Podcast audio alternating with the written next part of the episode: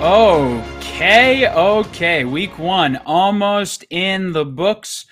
Welcome to Fantasy Fire and Ice from Sportstopia. I'm Matt Galka. We'll bring in Cody Carpentier in a second, but we're almost done with week one. We have one game left tonight. And maybe you're thinking, I drafted Travis Kelce, I drafted Tee Higgins, I drafted Josh Jacobs.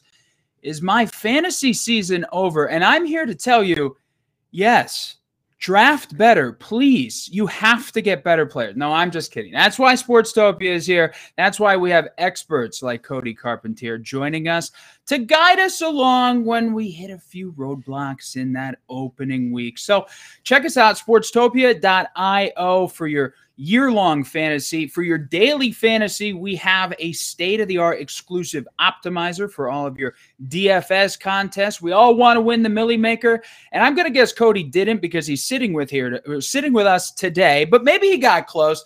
So, Cody, uh, great to uh, to be joined by you. Great to work with you. Uh, how was your week one? How are we doing? Week one was good. Um, of course, we have like the last six months of the offseason where you kind of build up your takes of players you like and players you dislike and angles you're taking as far as fantasy goes. Um, and it all kind of it all kind of comes to a head in week one because it's that that's when everyone goes, Oh, I, I was right, I was so right. But the thing we have to realize is like, hey, there's still 16 more weeks of this game to be good big game to be had. So everyone's going to be right, everyone's going to be wrong. Um, but I think week one was so far so good. We got Buffalo and the Jets tonight. That'll be a fun one. And yeah, I, I indeed did not win the Millie. I, I, I, had four lineups hit the cash line, but I did not win the Millie because I uh, couldn't couldn't complete the roster. I had two guys, you know, that would dud out in each roster. So it is what it is. Well, we like to see it in green. We always like to see a little bit of green, right? That's, it gives us that little bit of hope to keep yep. going.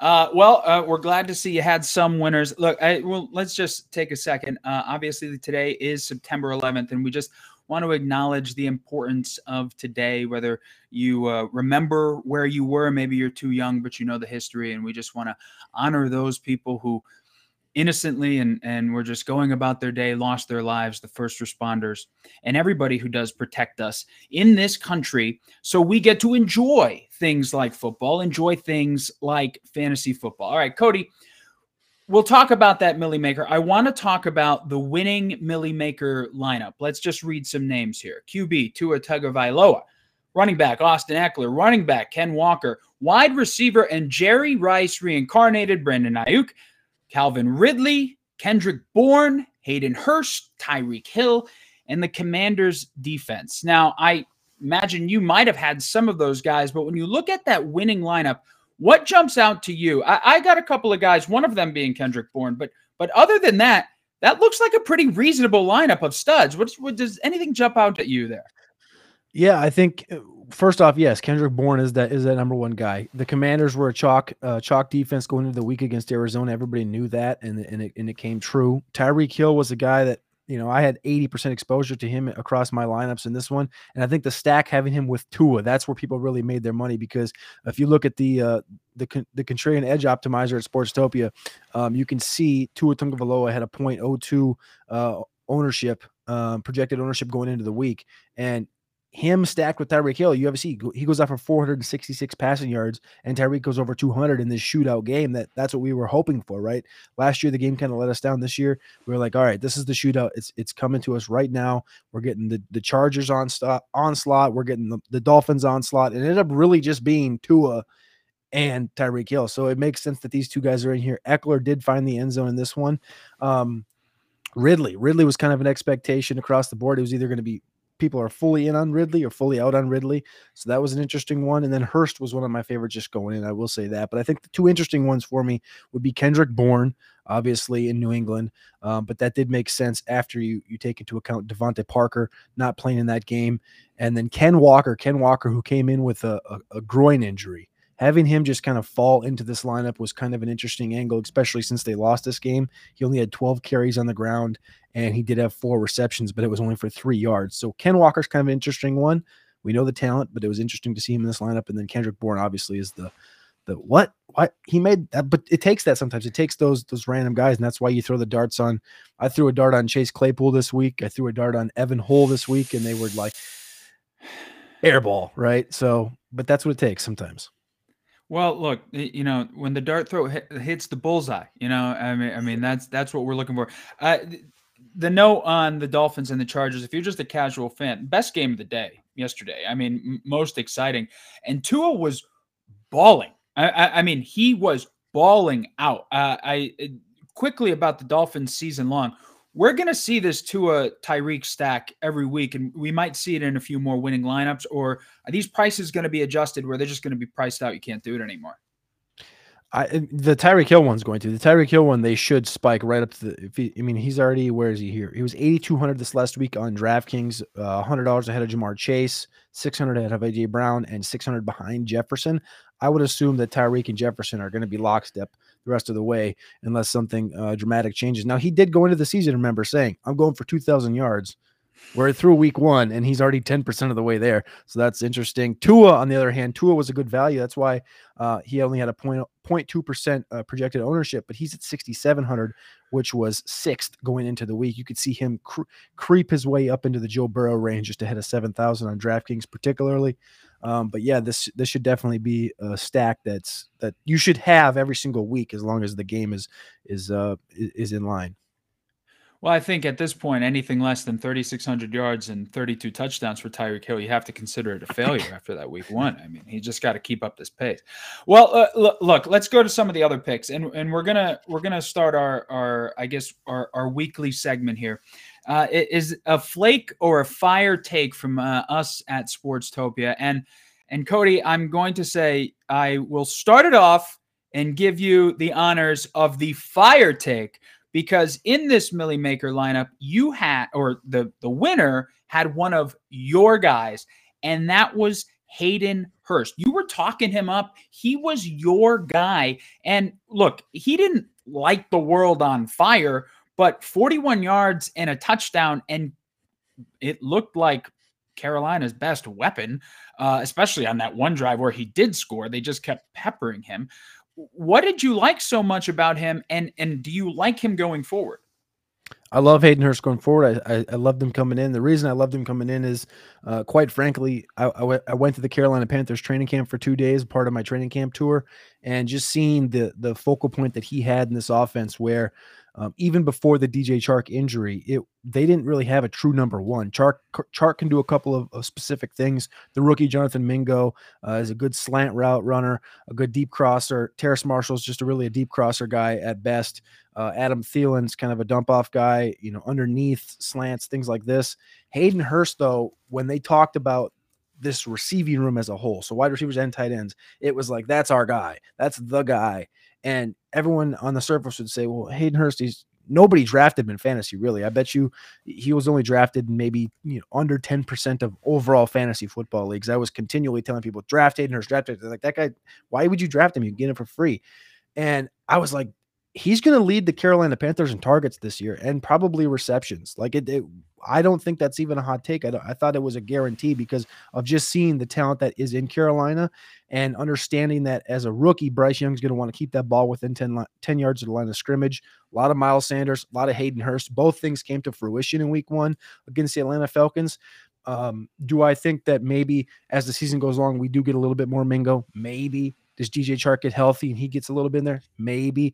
But again, you're talking about seven targets in week one for Hayden Hurst, which tied for fourth at the tight end position in the NFL, just a couple behind Ertz, TJ Hockenson, Logan Thomas. I think it's just going to be a consistent bang, bang, bang. And if, you know, we were talking about Tyreek Hill, if you extrapolate his week one, which was 200 yards, right? If you extrapolate that, that's just a wild number. But if you extrapolate what Hayden Hurst did, which is a very basic five receptions, 40 yards, and a touchdown, very basic, right? But if you extrapolate that over the season, he's the tight end two in fantasy from last year by a whopping 50 points. Now, I understand the touchdown, having a touchdown every single game is not realistic. If you cut that in half, he's still the tight end three in 2022 if he ends up with eight touchdowns. So um, I think just overall at the tight end position, he was an insane value coming in. Long winded answer Hayden Hurst is, is going to continue to be the target leader in Carolina the rest of the way. Now, is that a belief in Bryce Young as a quarterback, or sort of an indictment, or is it just? Uh, I mean, this rookie is not surrounded by a lot of guys he can go to. He has to go to the security blanket. That's more so what it is. Is that this offensive line um, is not on par with that of the better offensive lines in the NFL. They're they're a bottom 15 offensive line, and Bryce Young, we already know he's undersized and he, he's going to have to get the ball out quick. One of the better guys I've seen so far this week, I've made it through half the games rewatching them, is obviously Trevor Lawrence. Trevor Lawrence is, he knows what he needs to do. He knows he two, three steps back, hit the target right away. And Bryce Young, like that's kind of what you need to do as a rookie. CJ Stroud kind of struggled with that week one against Baltimore. Bryce Young, though, like he knows what he needs to do. He knows he's got Sanders out there who's a good receiving back. He knows he's got Hurst and he knows he's got Thielen. And those are his security blankets. And that's how you just slowly build, slowly build confidence in the offense, slowly build going downfield. They lost this game against Atlanta. I think they should have won it. Um, but I think in totality, like that's what really what it is is just the the belief and the trust in Hayden Hurst that's really going to uh, allow him to continue to do that.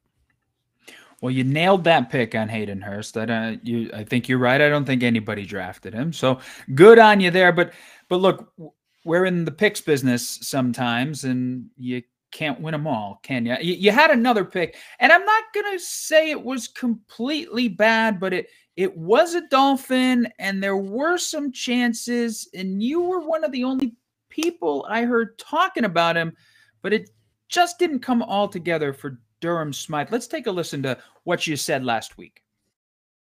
Everybody knows it's Tyreek and Waddle, but like those guys can't split, you know, 50 50, 50% target share each. That's that's impossible, right? So who's the third guy? The only tight end they use in the passing game is Durham Smythe. So I think Durham Smythe is, is a is a low key guy in Miami. All right, he was a low key guy. Okay, so so let, us talk about the stats and and and look, stats don't lie un, unless they do. Uh, so 44 yards, uh, seven targets was second only behind Tyreek Hill. So I, I don't want to say this was a complete whiff. There were opportunities, but but what did you see from him? And and do you think he's a guy who can be a bigger part of that offense this season? I, I don't think it was a whiff because I think in, in general I'm looking at here I'm looking here just at, at DFS in general. I, I um I don't have Smythe at all in fantasy uh, weekly lineups or anything like this, but going into week one, really everything I had heard coming out of Miami camp was like these other guys don't matter. The Berrioses of the world, the River Cracrafts, they're not really going to do anything in the receiving game. Now they did. They had both had five targets and three receptions. Um, and out of the backfield, Mostert had two receptions. Salvon Ahmed had three targets. But like I said in that video, like – Durham Smythe is going to get some work because you can't throw the ball to Tyreek Hill and to Jaylen Waddle 30 times in a game. Now, they threw it towards him 20 times, which was literally 50% of the throws. Um, but I think the price you paid for Durham Smythe, which was he, he was almost min, he was 2,800 in DFS, and he, he returned 7.7 whopping points for you, um, was not the best it's it's a middling thing. Like you said, it's not a complete whiff, but it's very middling because the targets were there. So I'm going to continue but, to look but, at him because I don't think the number is going to go up. But it's just a very odd thing because uh, what I did like out of it was literally just the opportunities. Here's what killed you, and, and if you watched the game back, or maybe you were watching it live, the touchdown to River Cracraft. It yeah. went right over Smythe's head, and it looked like he was going to jump for it. And I was sitting at home watching Red Zone, and I was like, oh my God, Durham Smythe. Durham Smythe, but and then River. Cracraft, who I'm sure everybody had in their lineup. Uh, you, you, you probably saw that play. Did you did you get a yeah. little did you did you get a little happy yes. when you saw that and then it was just ripped away from you? Yeah, this, I mean the stat line obviously it's like right four for fifty and a touchdown would be a lot different. That's literally what Hayden Hurst's stat line was. So that'd be a little bit different uh, if that if the touchdown went to Durham Smythe and it went to River Cracraft because yeah, as you mentioned, everybody had River Cracraft in their lineups this week. Oh, every everybody. Uh, now the better boss. Uh, I liked how Braxton Berrios looked. What, what, do you what do you make of that? Berrios, that was the other guy, right? When uh, the Trash Man was one of my buddies that went on a, training camp tour down to Miami, and he saw Miami versus Houston. I said, "Well, who's the clear wide receiver three? Is you know is Erik Ezukanma there? Who's a guy who caught some buzz over the offseason? Is uh, Chosen Anderson, formerly Robbie Anderson, is he there? No, no, no, no, no. It's Braxton Berrios. I was like, well, what does that matter? He's like, it doesn't. So what I did see out of Braxton Berrios was was a, a solid wide receiver three, a solid guy that's going to work on the slot a lot in this offense. And and I think really what you can kind of think about is what we know in Cincinnati. What we know in Cincinnati is that Tyler Boyd has just over time been a consistent a consistent guy that you just is ignored and he's just consistently targeted. So I'm definitely going to be watching Braxton Berrios going forward because, like you said, you throw the ball 45 times in a game, and if you can get five, six, seven targets out of that, that's going to be very interesting when you get down the line in fantasy football and you get down the line in DFS, things like that. Like all it takes, as we just talked about with River Cracraft versus Durham Smythe, it just takes that one football, that one touchdown. River Cracraft had 13 points in this game because of that one ball that just doubles your fantasy points. It's a touchdown, right? So um, there's going to be opportunities for Berrios like that because this Dolphins team is going to score so many points. But um, I thought he played good. And and you got to and you just to to put a bow on this, you got to think that uh, eventually they're going to have to key in on Tyreek Hill. I think if if that guy continues what he's doing, he might really have a career in front of him. Defensive coordinators might want to take note. Jesus. So you can't. Somebody tweeted out there and was like a, a, video of the play against J.C. Jackson. You literally, there's not a soul in football, and possibly in the history of football, maybe Deion, maybe in Deion's prime, but there's like not a soul that can stick with Tyreek Hill, play in and play out. That that the I don't even know how you call it. I always call it like the jukes and jives that he brings to the table is just an entirely different dynamic that, again, you can't guard it. I, I, picture when he's running, he's entering another dimension, like when the Millennium Fal- Millennium Falcon would go into hyperspace. Like that must be what it's like. And while I'm running, it's like an hourglass, uh, you know, sand just going through. Uh, all right, so I, I, I want to talk about another guy in the Millie Maker, uh, Calvin Ridley. Um, yeah. You talked about it a little bit when we were running down that lineup. There were guys who were on him. There were guys who were not. And uh, I will say one of our fellows over at uh, Sportstopia, Monotone Bets. He went out on a little bit of a limb on Calvin Ridley last week. Take a listen to what he had to say. Everyone running out of the gates week one to bet Calvin Ridley 60 receiving yards, 62 now, 63, whatever. I understand the appeal. My general opinion is I think Calvin Ridley actually does have a pretty solid season by the end of the year. I think actually a very good season. If you drafted him, I think you'll be happy. I think that's because the Jags will be worse than everyone expects. I think the ja- or the Jaguars are kind of a, a fake giant. I think everyone is expecting them to take that superstar leap when in reality the strength of their team is the skill position players. Look what happened on the offensive line with injuries. Look at that defensive line. This is not going to be a very strong defensive team. I'm a little bit worried about the offensive line now. I think Calvin Ridley will have a solid season because I think the Jaguars will be behind a little bit more than people are expecting. But for me, week one, after not seeing the guy play in over a year, I'm not going to be running to the gate. I'll just sit back here and watch. And hey, it may make me look dumb when he has 100 receiving yards and he looks like that same guy. But like one training camp video of him running a route feels like it just propulsed this guy to be in a you know a top draft pick, which I, I'm not a part of right now. Oh, monotone.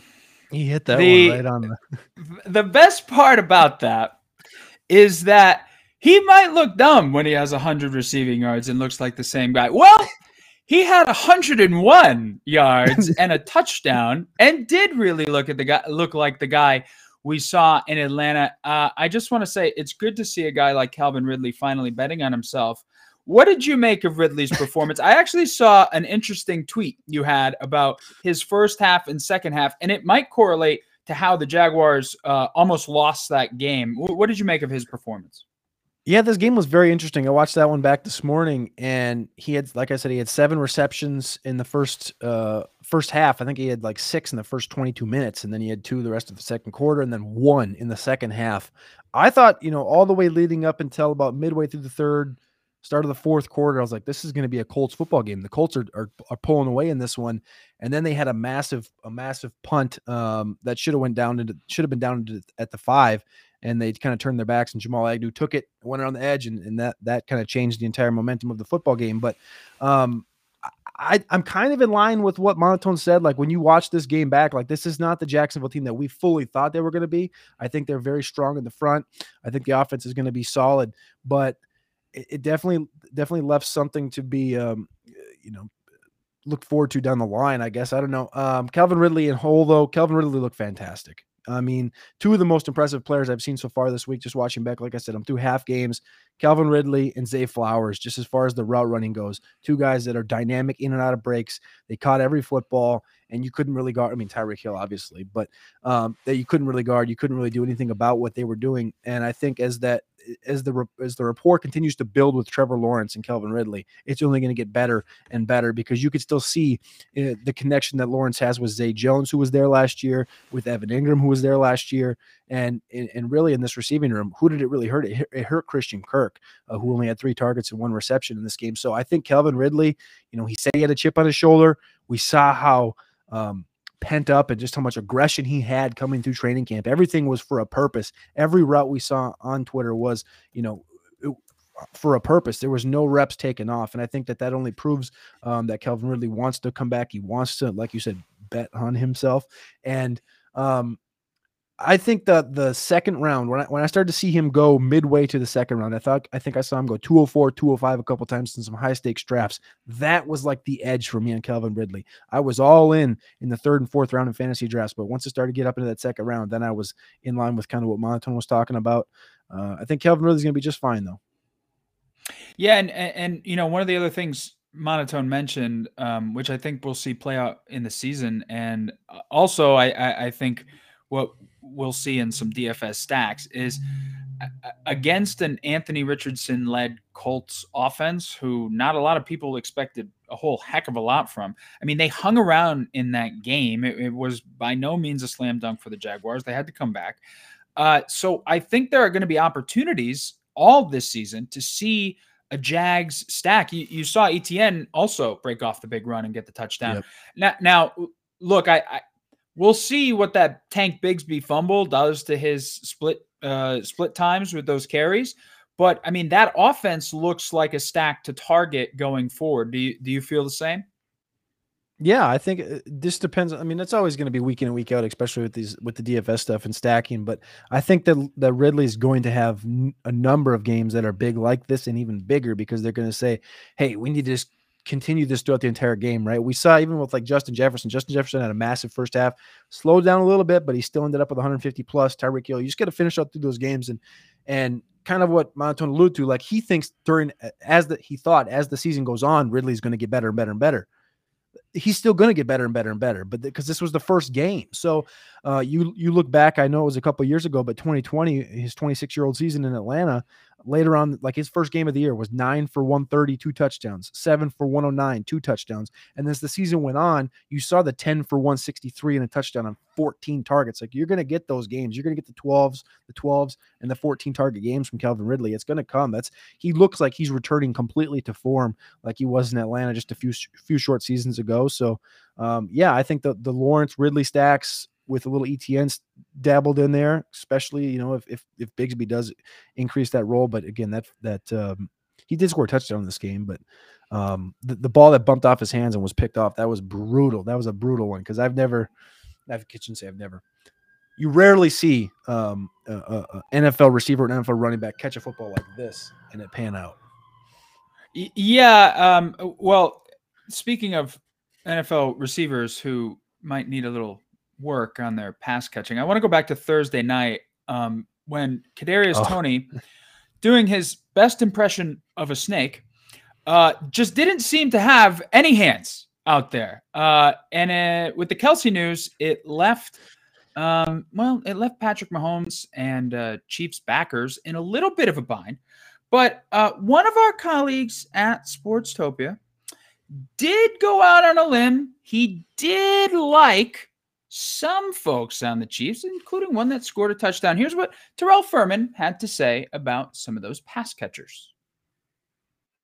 Taking a dart at the board and just hoping, just hoping for a bullseye, knowing I know nothing about darts and I'm probably going to land on a two or a four. Like, I mean, how do you possibly uh even consider like it's, it could be anybody. It could be if he suits up Kadarius Toney. He's been a favorite target of Patrick Mahomes when he's in the lineup. It could be Skyy Moore. It could be Noah Gray, like you talked about. It could be Blake Bell. I I, yeah. I have Blake Bell at 22 to 1 for first touchdown just because we've seen this Chief offense go into some weird triple option mode and then they flip it over to the backup tight end and he walks in for a touchdown. Like there's so many different options. And so I kind of stayed away from a lot more Chiefs players and just said mm. that, hey, if I got Patrick Mahomes, I feel good. I have Jerick McKinnon. I think Jerick McKinnon is going to account for a score and some yardage. I feel decent about that. But anybody else on the Chiefs, I kind of feel like it's just a dart throw and hoping that they get open for Patrick Mahomes on that one play.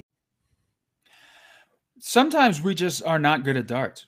Uh, but I will. All right, let's start with a good one. All right, Blake Bell. He didn't score the first touchdown, but but he did he did get one of the Chiefs scores, right? I, I mean, you know, and, and Noah Gray didn't have a terrible game. He was targeted a few times. Uh, you heard Chris Collinsworth talking him up that night. Um, Collinsworth telling America we're about to find out how good Patrick Mahomes, the two-time MVP, Super Bowl champion, really is. I, I've never heard of this man.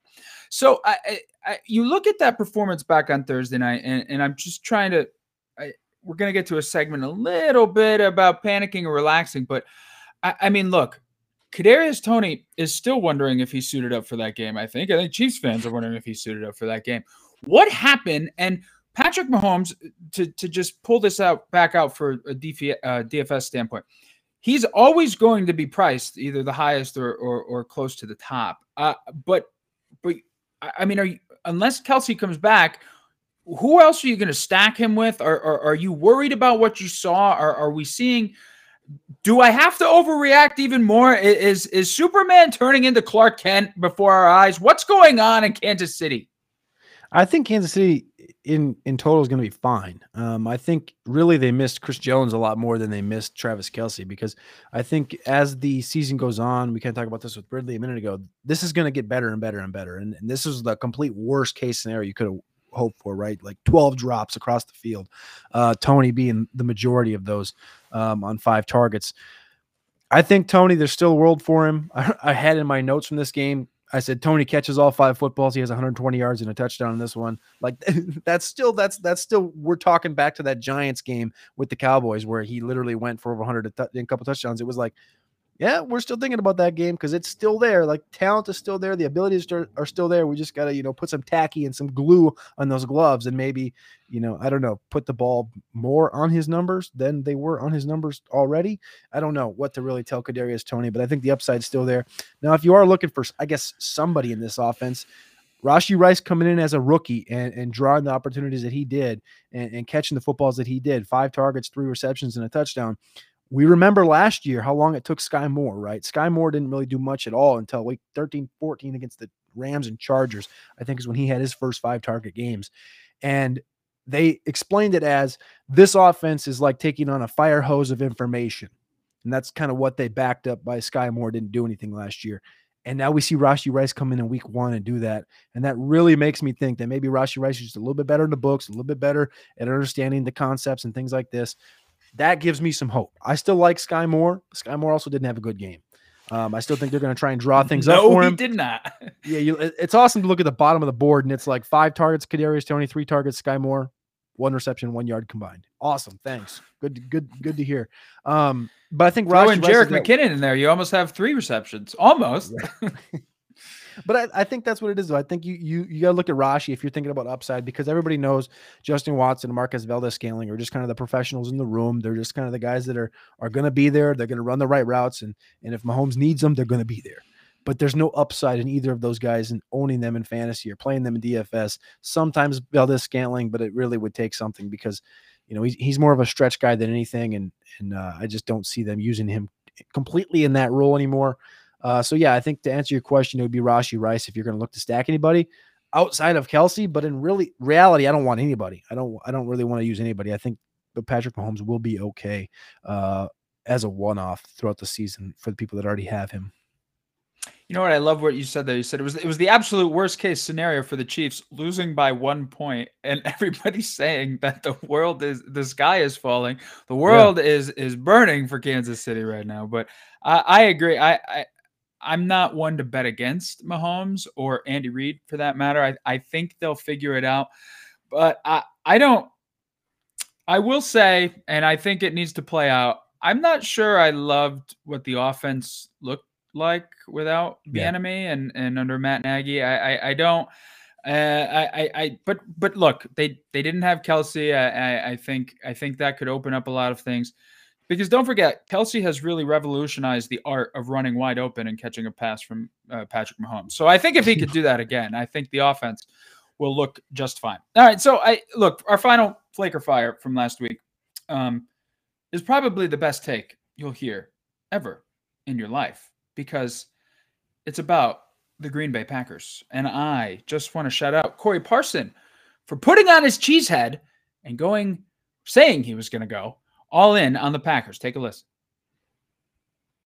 Play Jordan Love. I want to play Jordan Love this week. I think the scoring is coming in that Packers Bears game. That's where I think the scoring is going to be at. I and I see Aaron Jones popping up in these lineups.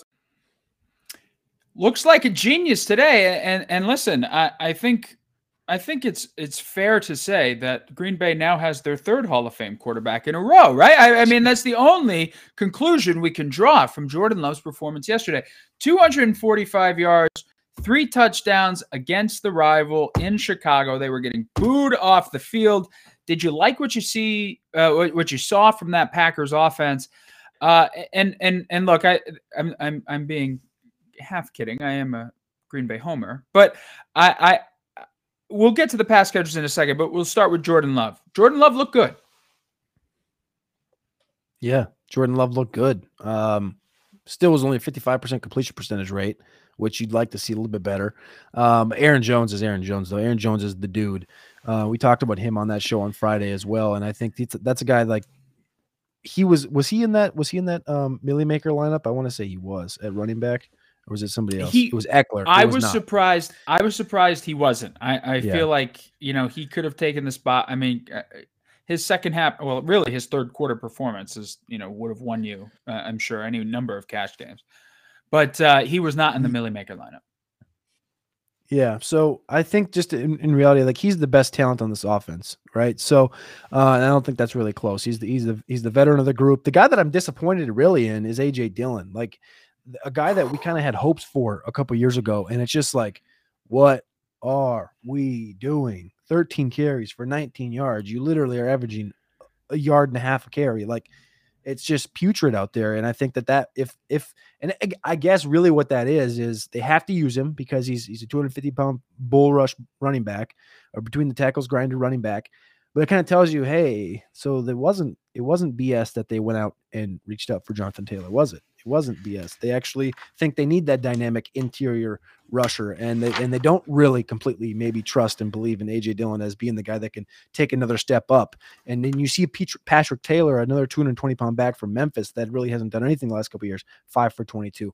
I think in to- in total, this offense can only continue to grow. They had a good game. I think a couple of opportunities that you know the interception for Quay Walker. I think um, a couple other things in this game that just normally maybe don't go your direction. So 38-20, I feel like is a little a little bit of a gap, but the Bears also played horrible in this game.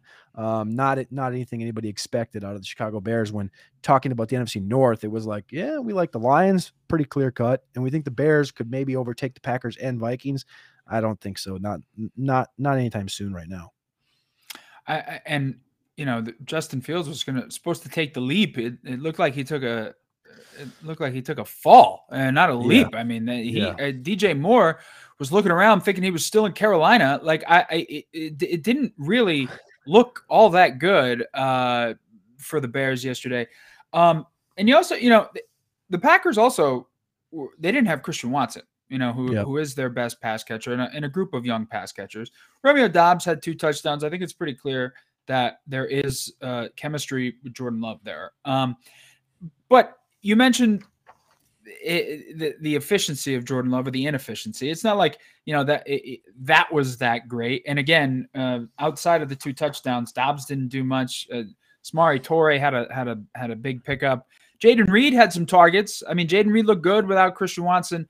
Um, but you know, it's one game, right? And yeah. I, I think if you're a Packer fan, uh, you're you're probably riding pretty high with all the with all the crap that was talked about Jordan Love and our departing uh, Aaron Rodgers, who's going to make his debut tonight. But I I, I had uh, well, I won't say I. I'll just say somebody wrote about the Packers offense in their audition for Sportstopia and how you should buy into it. I don't know who it was, but I'm sure they were very smart and handsome, and it looks pretty good right now. And the AJ Dillon thing quads apparently do not make a good running back.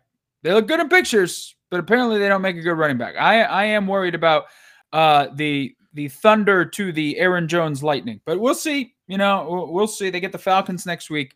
Um, so, so we'll, we'll, yeah. I know I was going to say you're a Packer fan, correct? I am. Yeah. How'd you guess? Okay. so yeah, well, I just, I just, just you know, a couple, couple things here. Um, so you talk about the Falcons next week. Then they got the Saints, Lions, and Raiders. I think as a Packer fan, I don't know. I'm going to ask you this question. This is why I'm bringing it up. Going into the season, I might have looked at that and been like, you know, two and three, I'd be happy going into that bye just to see what this team looks like. Now I'm looking at this schedule and I'm going, hey, there's a world where we might be four and one going into that bye week. Yeah, and and, and well, look, I I I'm not gonna I'm not gonna say this out loud, but uh, did don't I think one to know? Did I? No, no, no. I did. I think one to know. I, I don't think I thought there was going to be a win at Chicago uh, out yeah. of the gate. I mean, I liked what I saw in preseason. Um, but there's only so many times I can hear they're playing against backups. But I, I, I just, you know, I, I, bought into the field type. I bought into the new offensive weapons, and and look how far that got me. So yeah. Atlanta, I had Atlanta, I chalked up to a win, and I'm going to get to Atlanta in a little bit about why I chalked that up to a win. A lot of it has to do with their head coach.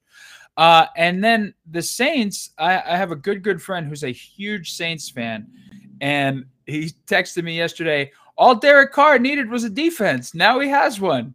What happened? Uh, so the Saints didn't exactly light the world on fire, but we'll see. Hope springs eternal in uh, Cheesehead Land. Maybe a maybe a wild card spot in the future, or maybe maybe we'll get revenge on the Lions. Who knows? Uh, I'm not, you know, uh, put a bow on that in the NFC North. You talked about Justin Jefferson before, um, and the second half of that game, uh, it looked like Justin Jefferson was sitting on the bench and counting all of the guaranteed money Kirk Cousins has uh, has earned uh, just to not do that much. So you know that was it was a tough one. It was a tough one in Minnesota. But look, all of that Vikings, Saints, uh, it all it all goes back to what we're going to talk about now.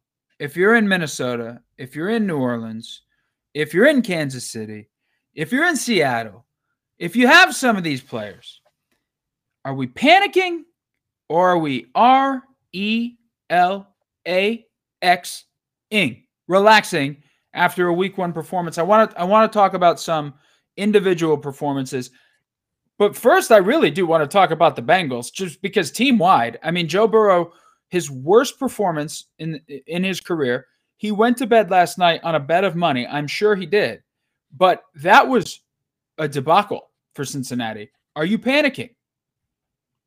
Um, no, I'm not panicking because Cleveland looked a lot better than I thought they did. I think Cleveland's pass rush was um something that was very breathly, not breathtaking. I'm trying to think of the word, but it's very, it was just very a, uh, a breath of fresh air to see something like that in Cleveland, where this team, this looks like a good team. I was very much out on the Cleveland Browns coming into the season. I was like, I don't know, I don't trust Deshaun Watson. I don't really know how these weapons are all going to work together. I think Chubb looks fantastic. Of course, Jerome Ford is a great complementary piece. Cleveland looks really good. So I don't want to take that away um, from them, but I think Cincinnati did like the again, you have to remember that that Burrow was out for a little bit of time, and that kind of can can mess with your connections with these receivers. Now, scoring three points and not even having 100 passing yards is, I think, a different level of it.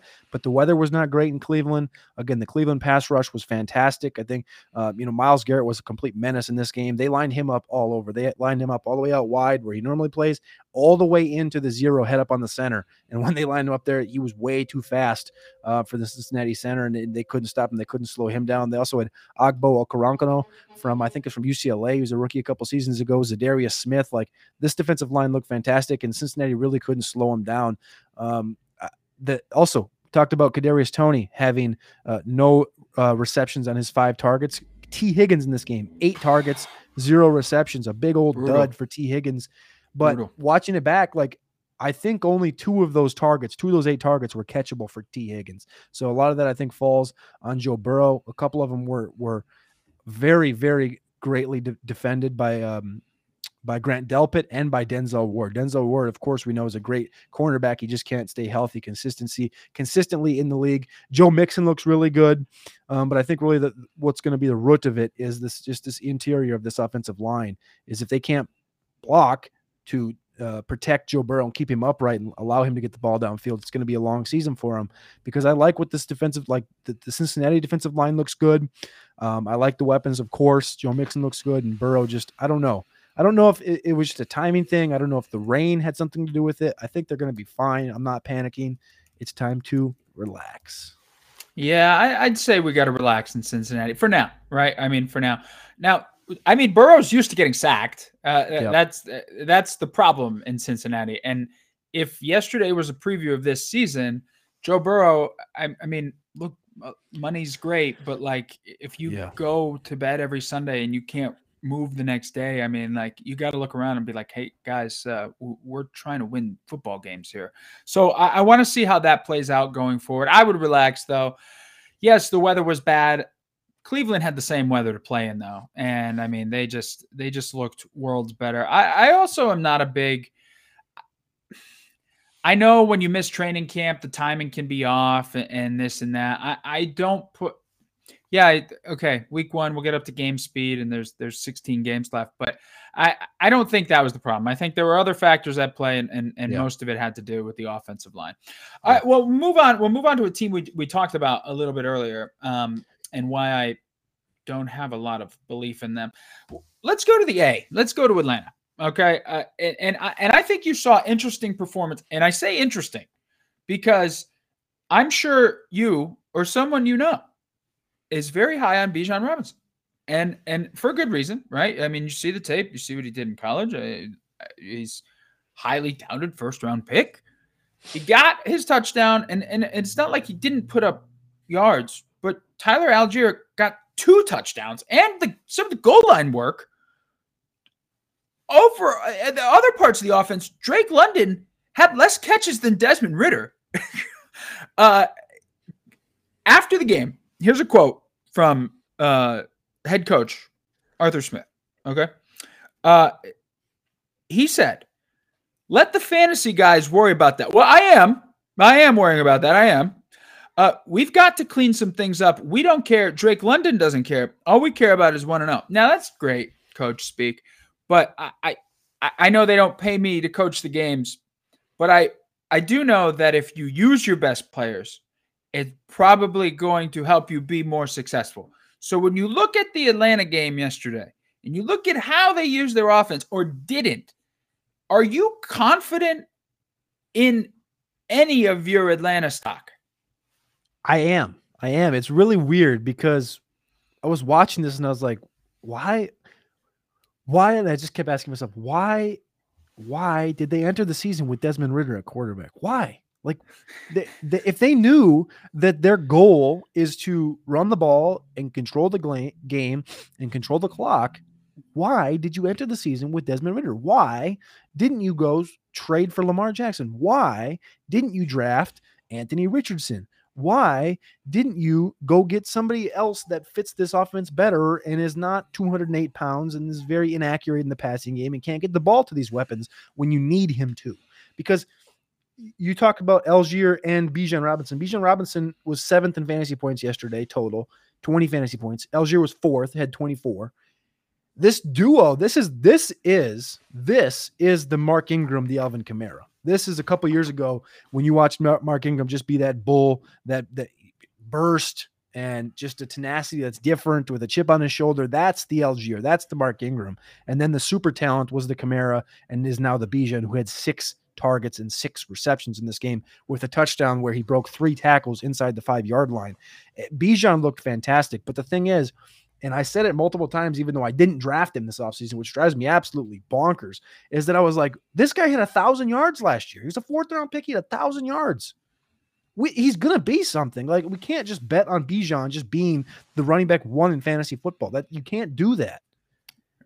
And then Hope I is not a strategy. Hope and, and is not a strategy. and, and didn't draft Tyler Allgeier.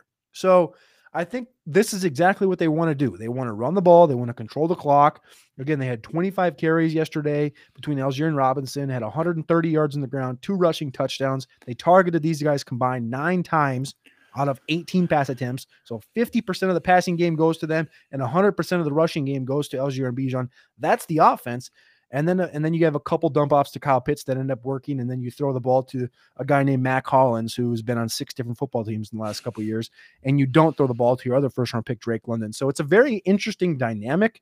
And again, I just ask myself, why did you enter the season with Desmond Ridder at quarterback? I I I I, I love the comparison to the the Kamara uh, Ingram Saints. I, I it it also reminds me of some of those old Bronco Shanahan teams where you just throw whoever back there, and you know they're just going to run zone. Uh, they're going to block zone, and and that's the way it's going to be, and they're going to get a thousand yards. I think, I, but I agree. Like, is that I, I might might be great for fantasy, and it is. Uh, is it great for real football? I don't know. If you become that one dimensional, I don't know. Uh, and then I get worried too. Like, I mean, if they really run into a buzzsaw and and cannot, you know, control the game, I, I mean, then the value for some of these guys, you know, gets even worse. So I I just Arthur Smith has a history of saying, "Oh, that's for the fantasy guys and that's for fantasy stats." Then why draft them, Artie? What? Why? Why draft them? Why? Why have them? What? Get get just the guys out there and and but like I, I, don't know. We'll see how it plays out. I, I I am low on Atlanta. I am not low on these players. I mean, you, you, the talent is there. Um, I think I think Allgeier is gonna we're gonna see him in some lineups uh, throughout the season, and I think I think he might win you some games uh, or your cash games. I think that'll be good. All right, let's go. Uh, we'll go quickly uh, before we get to Monday night. Uh, the last last team I want to talk about uh, the Baltimore Ravens. We picked on monotone a little bit about nailing Calvin Ridley's stat line and being out of it, uh, but he did nail uh, J.K. Dobbins' touchdown. Uh, Dobbins scored, promptly tore his Achilles, which is heartbreaking to see. A guy who can't stay healthy, can't stay on the field. Uh, so he scores, and now you look at Baltimore's performance. They won. I mean, it was it wasn't that close in the end, but what about the pass catchers? I mean, I, get OBJ's a big name. I mean, Bateman was out there. You mentioned Zay. I mean, Zay looked the best out of all of them. Lamar is, you know, your rushing quarterback who's supposed to run the ball into the end zone. Are you worried about Baltimore's offense? And what happens to the running game now? I'm not worried about the Baltimore offense because what do we know about Gus Edwards? We know he can rush for four yards per carry consistently over and over and over and over again. So I think that that, that dynamic is still going to be there where you're going to get a consistent uh, between the tackles grinder. Now, the, the, weird thing is that you don't have a, a dynamic guy like a J.K. Dobbins when he's healthy. Like you saw him getting worked out of the backfield. You saw him work on third down just as much. Uh, he had three um, snaps on third down. Uh, I saw Justice Hill had six. Gus had one. So like they were they were using Dobbins in that role. Now you're going to see it more focused. Like Justice Hill's going to be in that role. Gus Edwards is going to be between between the tackles grinders, and that is if they don't bring in a Kareem Hunter or Leonard Fournette. I think in total, this offense is built to have a guy like Gus Edwards. It's built to have a guy like Justice Hill. They like Justice Hill a lot. They liked him last year. You talk about the receiving game. It's pretty clearly Zay Flowers. Like Zay has the burst. Zay has the speed. Zay has the route running.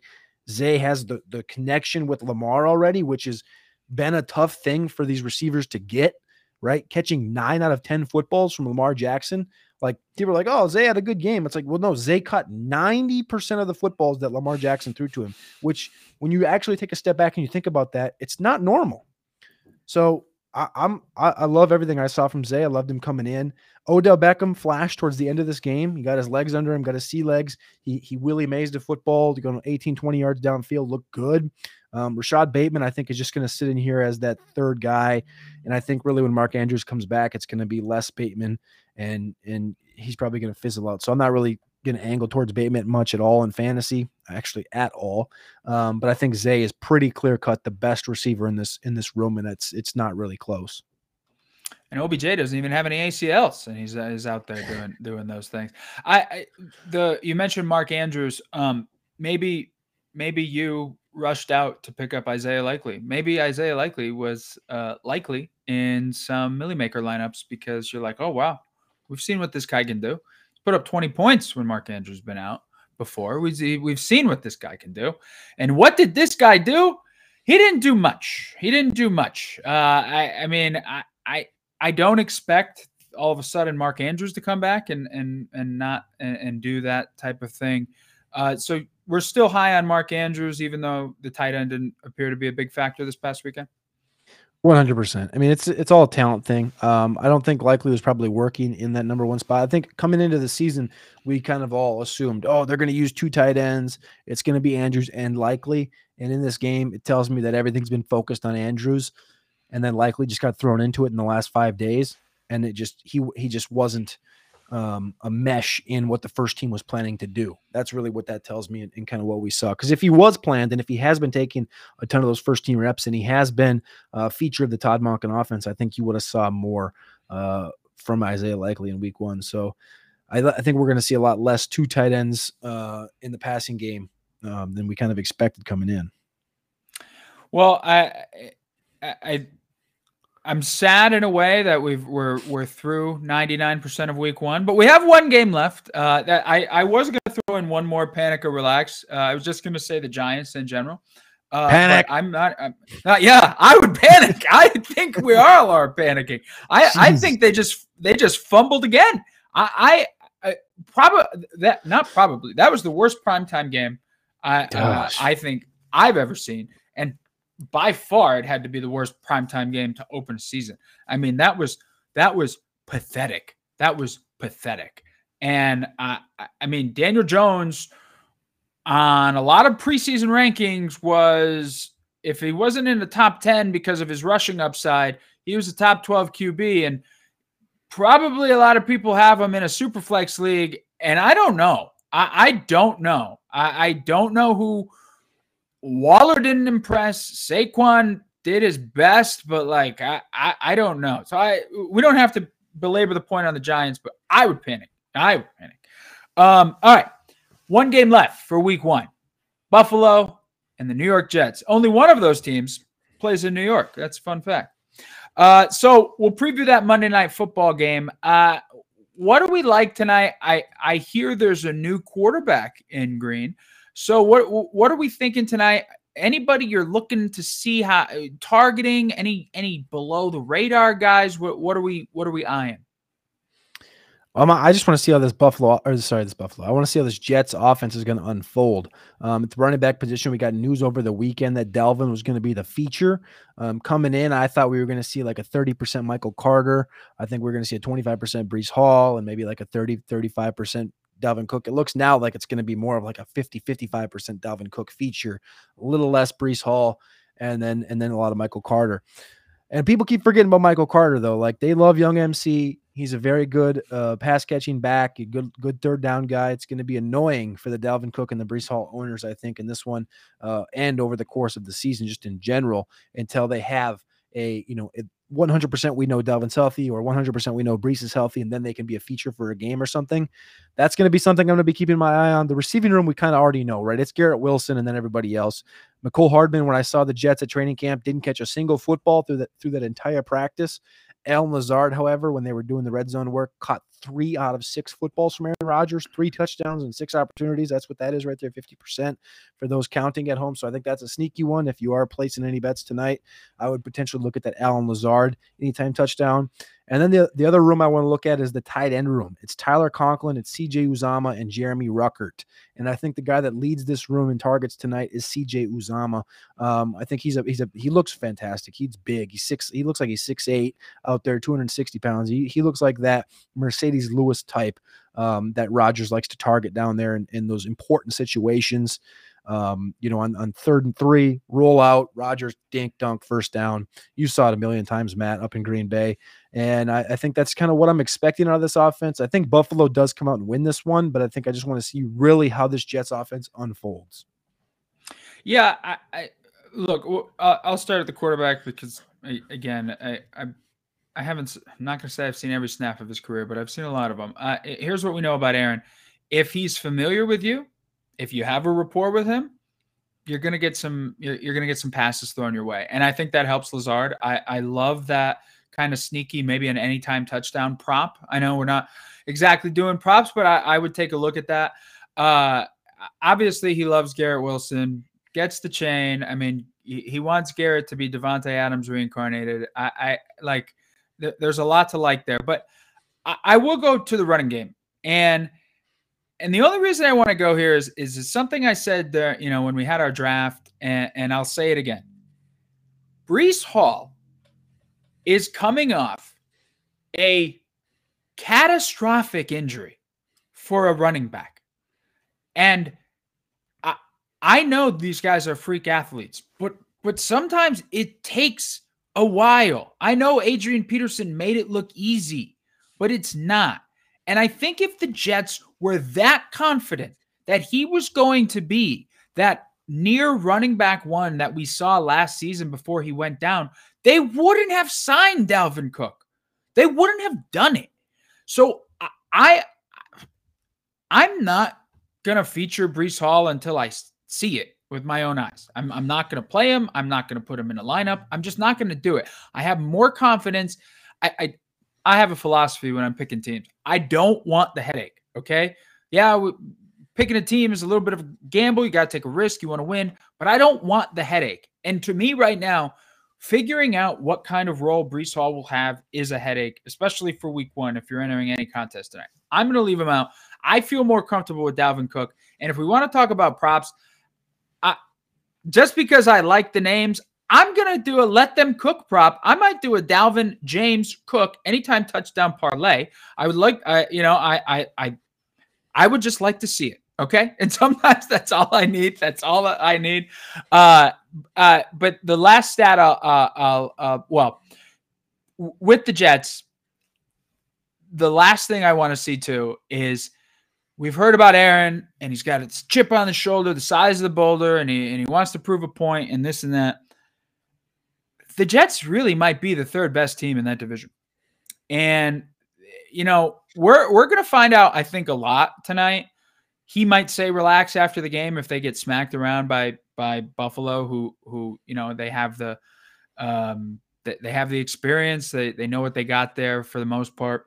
So uh, you know we'll see. We'll see how motivated he is. We'll see how he's slinging the ball around. Love that Uzomah um, call out. I mean, besides, you know, he he he hit Bob Tonyan a couple times in Green Bay, and, and he would go to the big dog Marcedes on a, on those on those big third downs or or when they needed a conversion. I love that call out, sneaky pick there. For Buffalo, uh, I here's a stat I really like that I heard today. Gabe Davis had last season was the first touchdown scorer the most. Uh, and you know, that was four games I, out of 17, not that great, but I've seen Gabe Davis produce in prime time before. I, I, I like me some Gabe Davis in that offense. We'll see though. You know, are they going to hit a wall? I I don't personally believe it. I think Josh Allen is you know is going to be Josh Allen. So it, will be an interesting matchup. But but my main target is Cook and Cook. That's that's who I like tonight. Um, any final thoughts on that game? You have a prediction? Are you gonna put? You're gonna. I, I think you mentioned you you think Buffalo wins the game. I'm gonna go 26-24 Buffalo, but I know I, I know uh, that's where I'm going. I'm just gonna leave it at that. 26-24 for the Bills. All right. Well, I think it'll be exciting. Again, it's always a bittersweet moment going into Monday Night Football because there's still only one game left and then two more days until more football. So it's sad, but it should be an exciting matchup. I think that's going to do it for week one what a week one it was in a lot of ways, maybe mostly frustrating, but also, you know, some good players out there. I look forward to kind of recapping these performances every week. We'll see how it shakes out. And and if you're planning on playing in tonight's uh, any putting any contests out there uh, tonight for any of your cash games, your DFS, maybe the Monday Night Milly Maker, check out Sportstopia.io. Check out the Optimizer. We're running a deal right now you can try it out for seven days for a dollar. We have the contrarian picks, those under the radar picks. You can't pick the guy that everyone has. You have to have that Kendrick Bourne in your lineup if you want to be rich like Cody Carpentier. Uh, but uh, I, I encourage you to go check out the optimizer, get you some cash, get you some cash in your pocket. Hopefully, it makes you some money. Cody, great hearing from you. Great working with you. I look forward to it this season. Thank you, Matt. Appreciate you. All right, guys. We'll see you after week two.